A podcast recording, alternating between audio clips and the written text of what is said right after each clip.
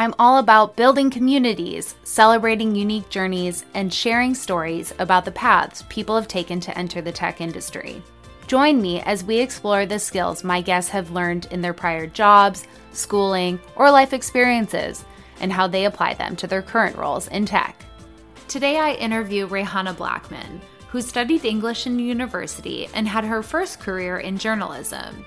She then went on to get a master's in international finance and econ and became an investment banker, all to ultimately start her own tech company, and has since taught herself to code. We talk about that journey, and Reyhaneh shares how all the lessons she learned along the way have helped to get her where she is today. Give a listen. How ridiculous would it sound to you if somebody said you could learn to be fluent in French in two months, you know, like you, to be good at anything, you have to put years of your life into it. I'm your host, Lauren Lee, and this is We Belong Here, lessons from unconventional paths to tech. Reyhaneh, welcome to the program. Thank you for having me. Good to be here. I'm so excited to be chatting with you today. Likewise. Yeah. So let's, you know, start at the beginning. I, let's go backwards in time. And can you tell me more about all of those experiences that you had before you entered the tech industry? Sure. Um, I'm not sure how far back to go, but actually, you know, um, I'll start somewhere where I think is very relevant to um, a lot of the, especially software engineering, self-learning that I've done. Um, I actually, so I immigrated to the U S from Iran when I was twelve years old, and I didn't know English. Uh, when I came here, I was in sixth grade. It was a very awkward time. I I basically had to teach myself um, the language as well as the culture at a young, at you know, kind of like a young formative years of my life. And I found that there there's been a lot of parallels between that experience and a lot of what I've done in my life, which is that I kind of learned how to um kind of be alone and, you know, put my head down and um teach myself something. And in the co- case of software development, it's, you know, it's another language, so it's actually similar. You know, you're just sitting there and reading the rules and kind of like figuring out how it all works. So that's really where it started. And um so I actually, you know, I probably because I had kind of like, you know, this is in hindsight, you know, hindsight is twenty twenty, but I had a kind of chip on my shoulder about like English as a language, as a concept. So when I got into college um, at University of Virginia, I literally majored in English language, and I was very kind of like, I wanted to master it um, as well, as best as I could. And I, yeah, and that kind of like led into being a journalist and being a writer professionally. So for me, in a lot of ways, like becoming a professional writer was like uh, validation that I could speak English really well now. um, and also, I had, you know, a talent, and I and I actually really enjoy the process of, you know, language and um, communication. I would like get really into like sentence structure and vocabulary and stuff like that, and read a lot. And I had a lot of patience for it. So, um, so yeah, so that was, you know, I, I basically graduated college and became a reporter. I, uh, I'm from the D C area. So at the time I was, you know, in the Washington, D C kind of reporter life. And I worked at the Washington Post and U S A Today, which is actually headquartered in Northern Virginia. Not many people know that. And yeah. And so I, I basically did that for about, uh, my total journalism experience is about four years. I uh, basically came to the realization that I would never, like, I don't really know how to say this like, uh, like uh, politely, but that I would never make good money being a journalist. I think that's like a totally legitimate motivator. I think that's fine and fair. And I think the more we say things like that too, it's like, it's okay to be pursuing, you know, a better life or whatever. And, you know, money is an important factor in that piece also. And yeah, because I was going to ask, like, what made you curious then to go on and get that master's degree in finance? Because that seems like a, a big switch from being a, a journalist? Yeah, that's exact. I mean, I just said it pretty much. I mean, like I, I was, I was very literal with that. I was like, oh, well, I want to make more money. How do I do it? I'll go, I'll go into money. um, yeah, I mean, like I, I basically like, uh, first of all, I have always liked business a lot. Like in my, in my free time, like, the articles I read most and the news items that I always follow are always related to business and startups and technology. Um, so I, and like when I go into like a coffee shop, I, I actually notice that, you know, oh, look, Kind bars have great distribution. They are, you know, on the front counter and like, or like, oh, there can be an optimization in the way that this business is run. So it actually wasn't like super foreign to me. Um, and so, yeah, so basically I went to grad school at Columbia in New York.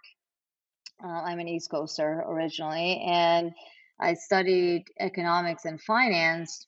And, you know, at first it was like, I just, I'm thinking about English courses from your undergrad to grad school and just what a oh dramatic God. difference those, like just the content and curriculum and yep. professor, just like the, your classmates, yeah, totally. all of it must and, have been you know, night and day. Like uh, a Swiss Army knife. Like I can literally like morph into whatever the situation calls for. Yeah, totally. And again, the adaptability, I think, has a lot to do with my like childhood too. Like I had to learn to adapt.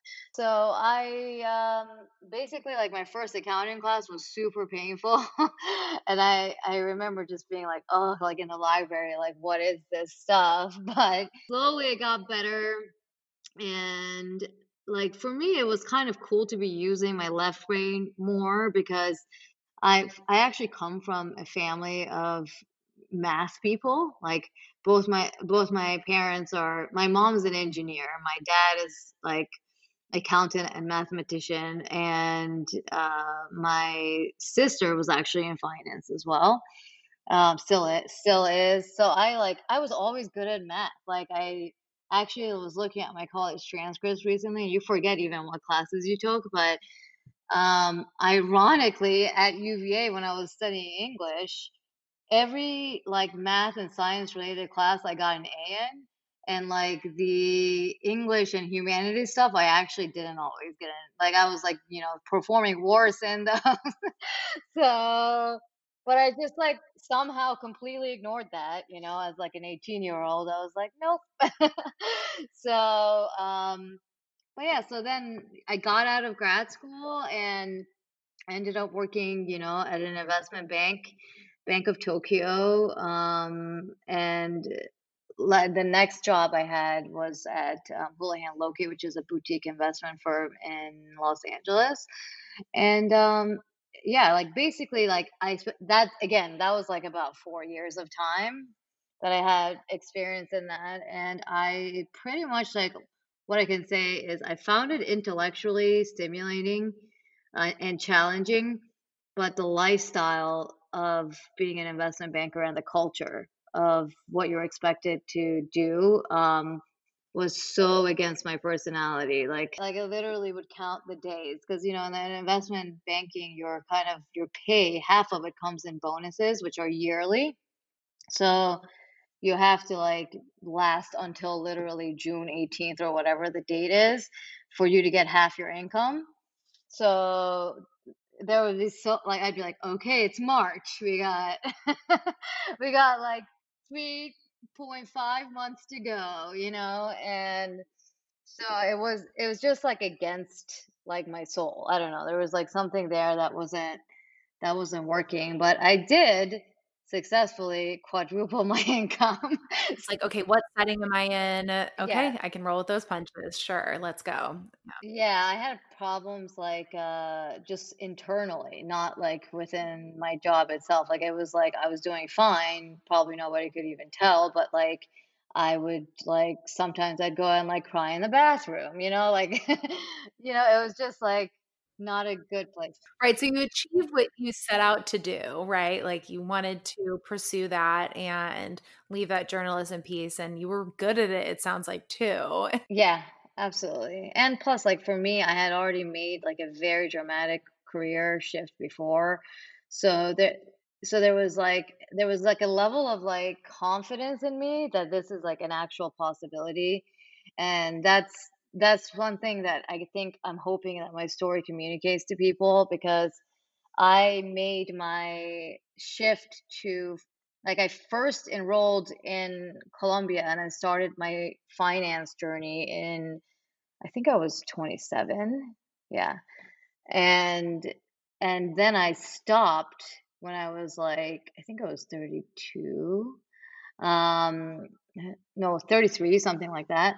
And there's so many people out there that are like, I'm twenty-four. Is it too late for me to start, you know, blah, blah, you know, or like they have this feeling of like they're behind their peers, you know, and the deeper you go, for me, it was always, I asked myself the question a lot of like, am I climbing the right mountain? Like, and, and if I'm not, it's, it's better to descend like a quarter of the way through the mountain and like come down and start on another mountain and just keep going to the top, and then have to and then have to descend maybe like, you know, ten years later. So yeah, and it that shouldn't ever really be a question that we ask ourselves, but too often we end up in these situations like that where we feel stuck, or in this example, the pay is good. And so it's like, how do you walk away from that? I think that like putting yourself first is an ultimate demonstration of self-care. It's an important gut check because yeah, you just could be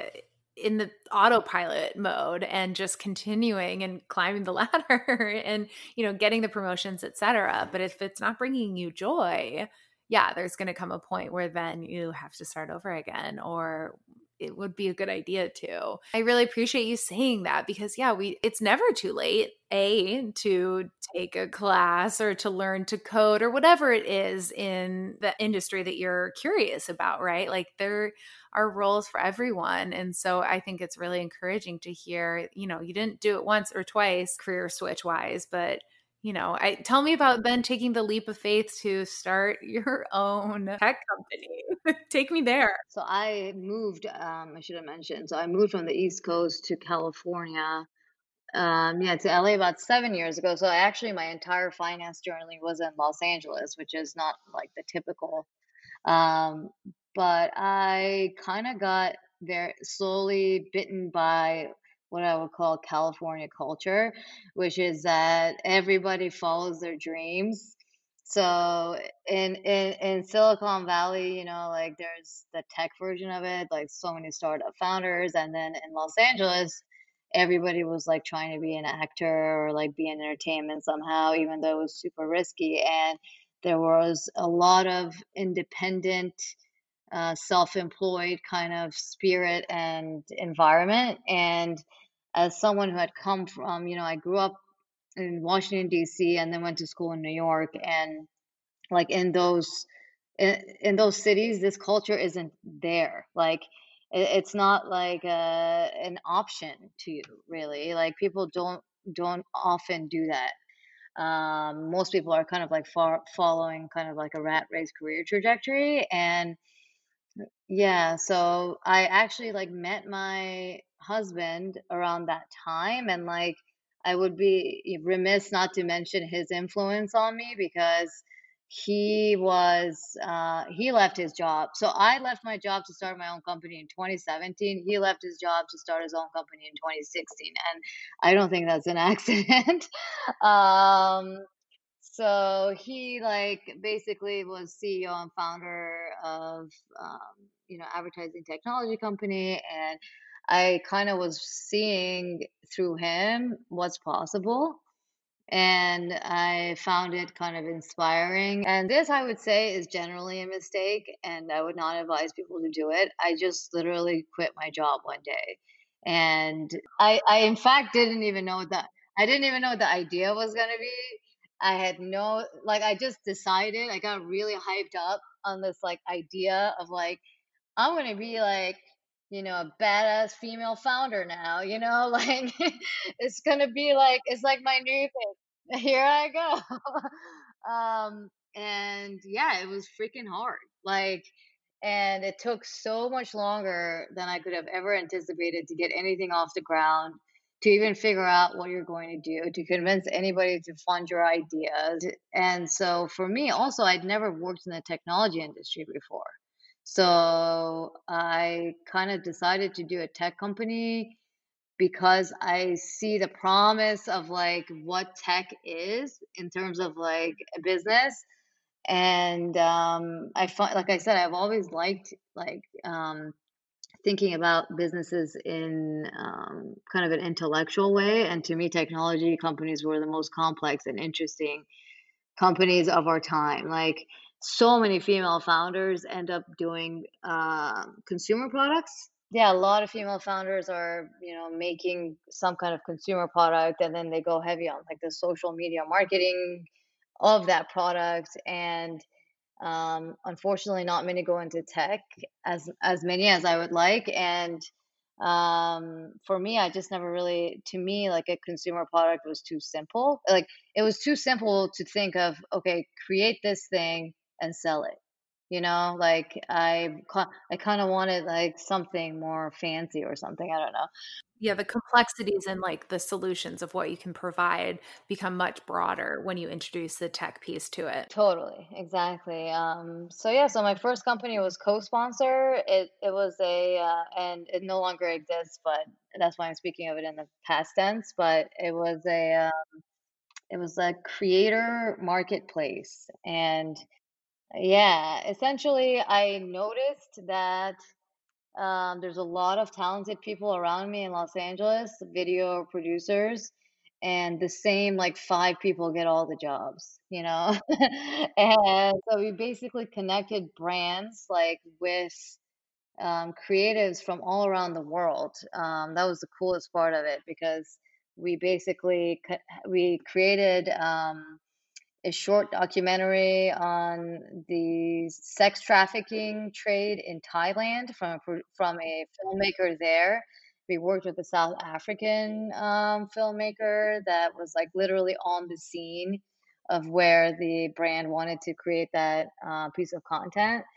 So a lot of like really cool things came out of that. And I would have people like writing me messages all the time, like, thank you so much for making this possible. And we were very, very efficient. But I got to say, I coming into it, never worked in tech before, had never opened like a single line of code uh, in my life.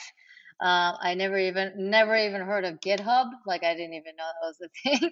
So I didn't know what an A P I was.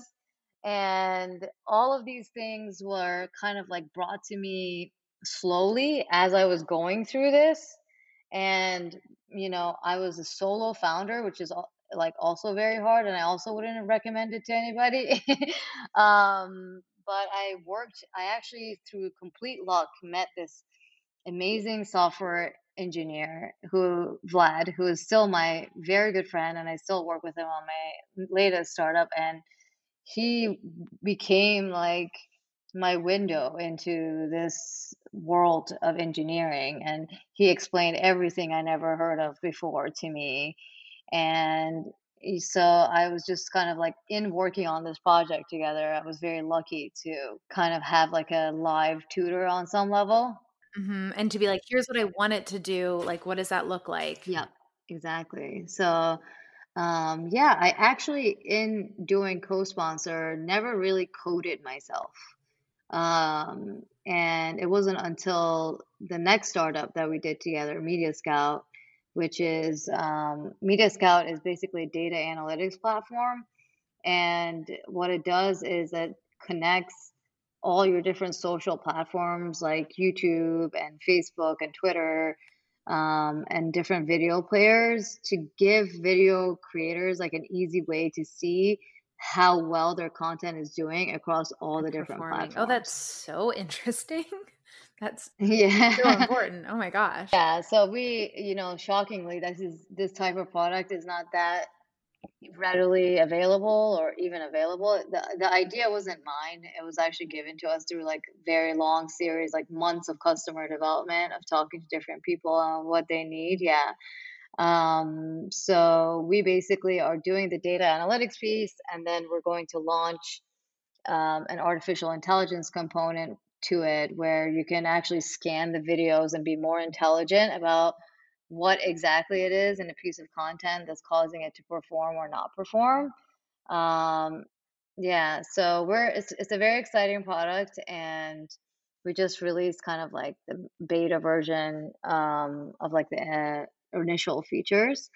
Um, but it's been great because, you know, through this journey, and honestly, because of COVID, COVID was a big part of this for me.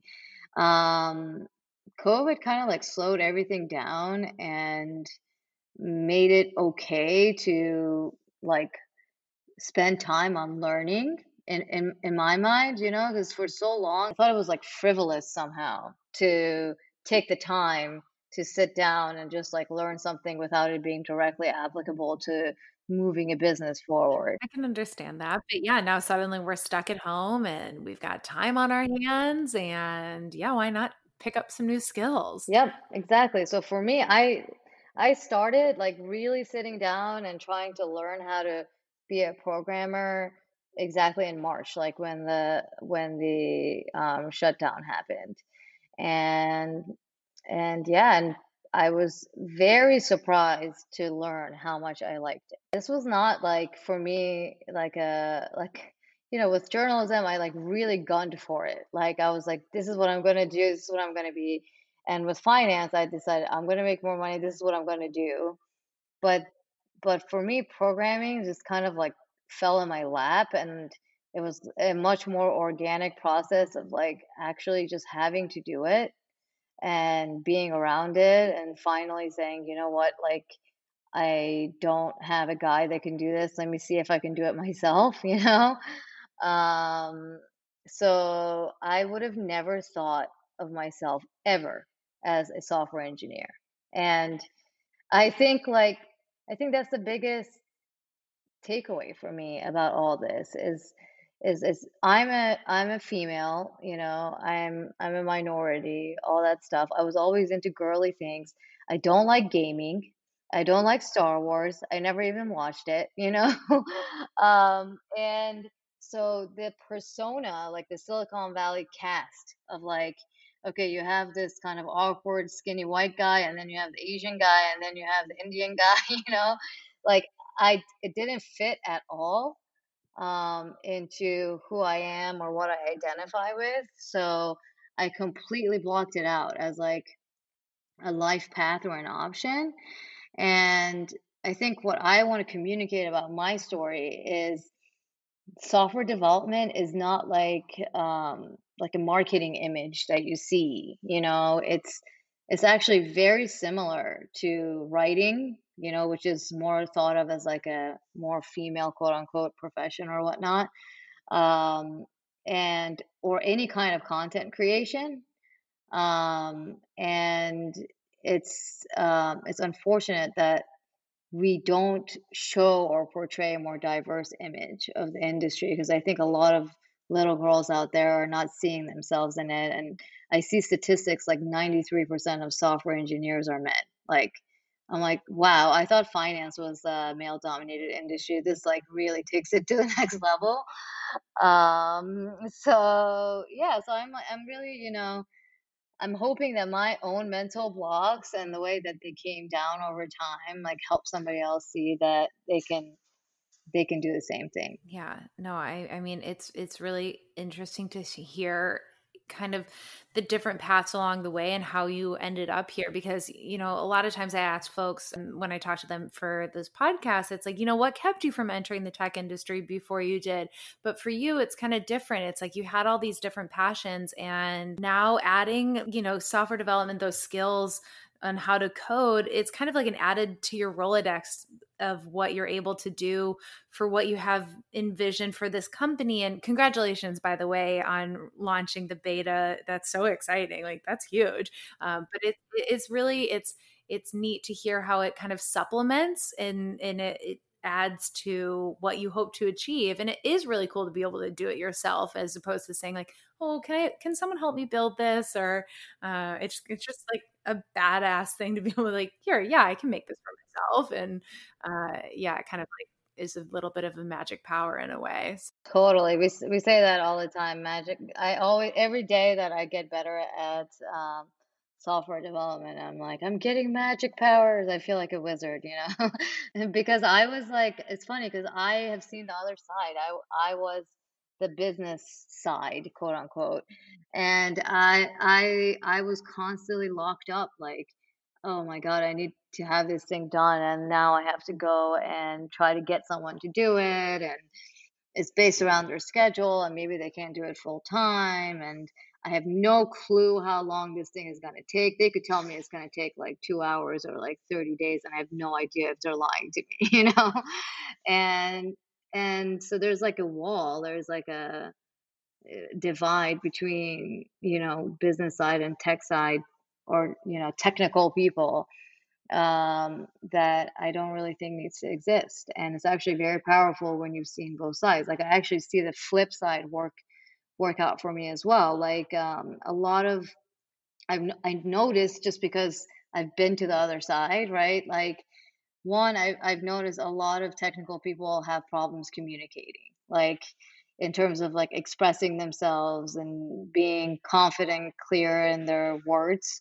Um, even even when I read documentation, like my, you know, writer journalist side is like, oh my God, like this is the most unclearly written thing I've ever read, you know?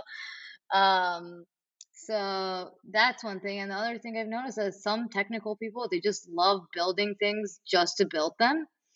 And and they get they get too fancy and complex with this, a lot of the solutions that they propose. And you're like, really, why are you doing all that? Like, you could do it like this too. And then for me, because I've seen the business side, and I still think that way always, um, I'm always doing like a cost benefit analysis of like, is this valuable to the business? Like, do you really need this feature? Um, you know, how can you get around this? Is that, you know, like what data points are the most relevant to, to buyers? Like, so I'm, I'm never like building just cause it's like, oh, this is super fun. Let me like try out this new. So for me, you're like, this is what feature needs to be added for our company to be successful. Exactly. So I just think, you know, it's, it's weird how things work out, but all the past experience I've had have definitely like mold themselves together. Um, and they all kind of come together to form these kind of different skills alongside each other. Yeah. And, and where you are today is a product of all of those different experiences. I think the, you know, one of the major reasons I started this whole podcast itself was I was wanting to hear how people kind of framed their prior lives outside of tech and positioned them in a rhetoric or in a narrative of as an asset. Uh, and how do you frame that for future employers? And And I think if you think of it, the way it works out for you, it's like, I'm able to, you know, with the business side of things, I'm able to think about, you know, as you said, return of investment on any action that happens. My English degree, I am a wizard when it comes to writing something. And now I'm able to add the technical piece of it too. Like, I'm a triple threat, you know, what can't I do? And so, you know, maybe it's not employers you're looking at, but probably like maybe investors. I'm sure that's wildly impressive for them. So it sounds really cool. Thank you so much. Yeah. I mean, it's, it's, I gotta say it is difficult because I think in, um, in our world, we are very much celebratory of people who've taken um, like one path and specialize in one thing their whole lives. And oh yeah. For me, I'm able to communicate this stuff yeah. when I get on the phone with you. But like a lot of times for me, it's like somebody might, I always worry like, oh, someone might look at me and be like, what is going on here? You know, um, I, I, I kind of need to talk over it to explain the different scenes, you know, and like how they all come together. Um, and it, it'd be a lot easier if I was like, yeah, I studied computer science and then I went and worked at Google and then blah, blah, I have eight years of Python, you know, like. It is dynamic as, and engaging and interesting, right? Because and not to poo-poo that like particular path, but there has to be some level of like you approach a problem differently because being an investment banker had to inform the way that you see the world in a different way. Like it just has to have. And so I don't know. I think they're all complementary now and where you've ended up. It's like, it sounds like you're exactly where you were meant to be too. And I'm excited to see like what else you achieve in, in this world too, because it sounds like it's all informs one another in a really wonderful way. Oh, thank you. Yeah. I mean, I honestly, I feel very happy and at peace because I think that um, like this software development actually speaks to the two sides of my brain that got me into media and uh, business in the first place, which is that I like creating things. Like everything that's ever given me joy is just the whole creation process and the problem solving process.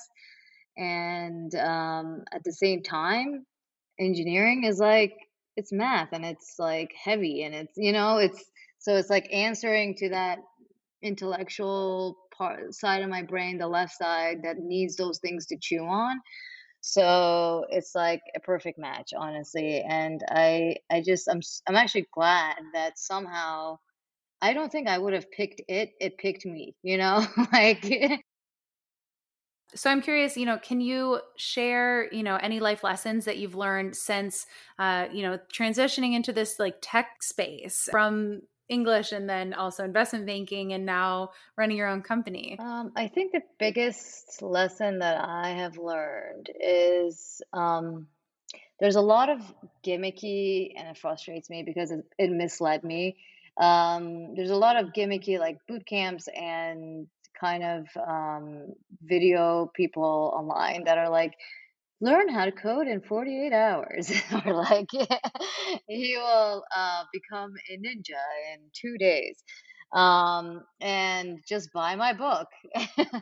So for me, like, I think the biggest advice that I could give anybody that wants to learn how to code or how to be an entrepreneur is just to expect for it to take a very long time and for it to be a, and for it to be a lot of work, and go to it with that, you know, kind of like empathy for yourself and that kind of patience and understanding of the process, and kind of like lean into it and enjoy it instead of trying to get to the end or to the destination all the time. You know, like engineering is nothing short of learning a new language. Um, how ridiculous would it sound to you if somebody said you could learn to be fluent in French in two months, you know, like you, to be good at anything, you have to put years of your life into it and be prepared for that. And so understand that if you have to like it, you know, it's not, I see a lot of people out there, I think, that are kind of looking at tech as like an opportunity because it, it's like a high earning futuristic um, industry. But b- because of the level of work that's required and time, I think you should be kind of thinking about whether or not you actually want to do that for a minimum of years, you know? So that's my biggest advice, is just to like be willing to work hard. And if you, if you're willing to do it, then you can achieve anything. It's one hundred percent. I, I say this to my brother all the time. I'm like, all it is, is hours. I have um I have like a time a timer app that I track like how much time I spend coding, and it's like I turn it on and it's like, okay, it's it's how many hours. Um and the more hours you put into it, the better you're going to be. So don't stop in the middle. Just keep going. Yeah, I mean, I think it's once you have those hours, you're able to see the patterns, and, you know, of course you're going to be always learning something new, you know, and, and the space of tech, you're, there's always something new. Language, you'll never be able to master it all. And so that is a really fun thing about it. But it also means that like the more time you spend in it, the better you are to kind of just like the predictability of some pieces of it. And it does get easier, but you have to commit that time. It's worth it to put in those hours. Yeah, for some reason, you're right. There's like some marketing narrative happening where folks can learn in a two to three month moment, and then you're ready for your first job. And that's tough because then you get there out of finishing that program and you're like, oh shit, like, I don't know, you're not ready yet. And so there are really good opportunities though to like learn on the job or entry level things, opportunities. Um, so like take the time to like almost suss them out and to really inspect whether or not that is like a legit learning route also, because as you said, some things are just kind of gimmicky and salesy.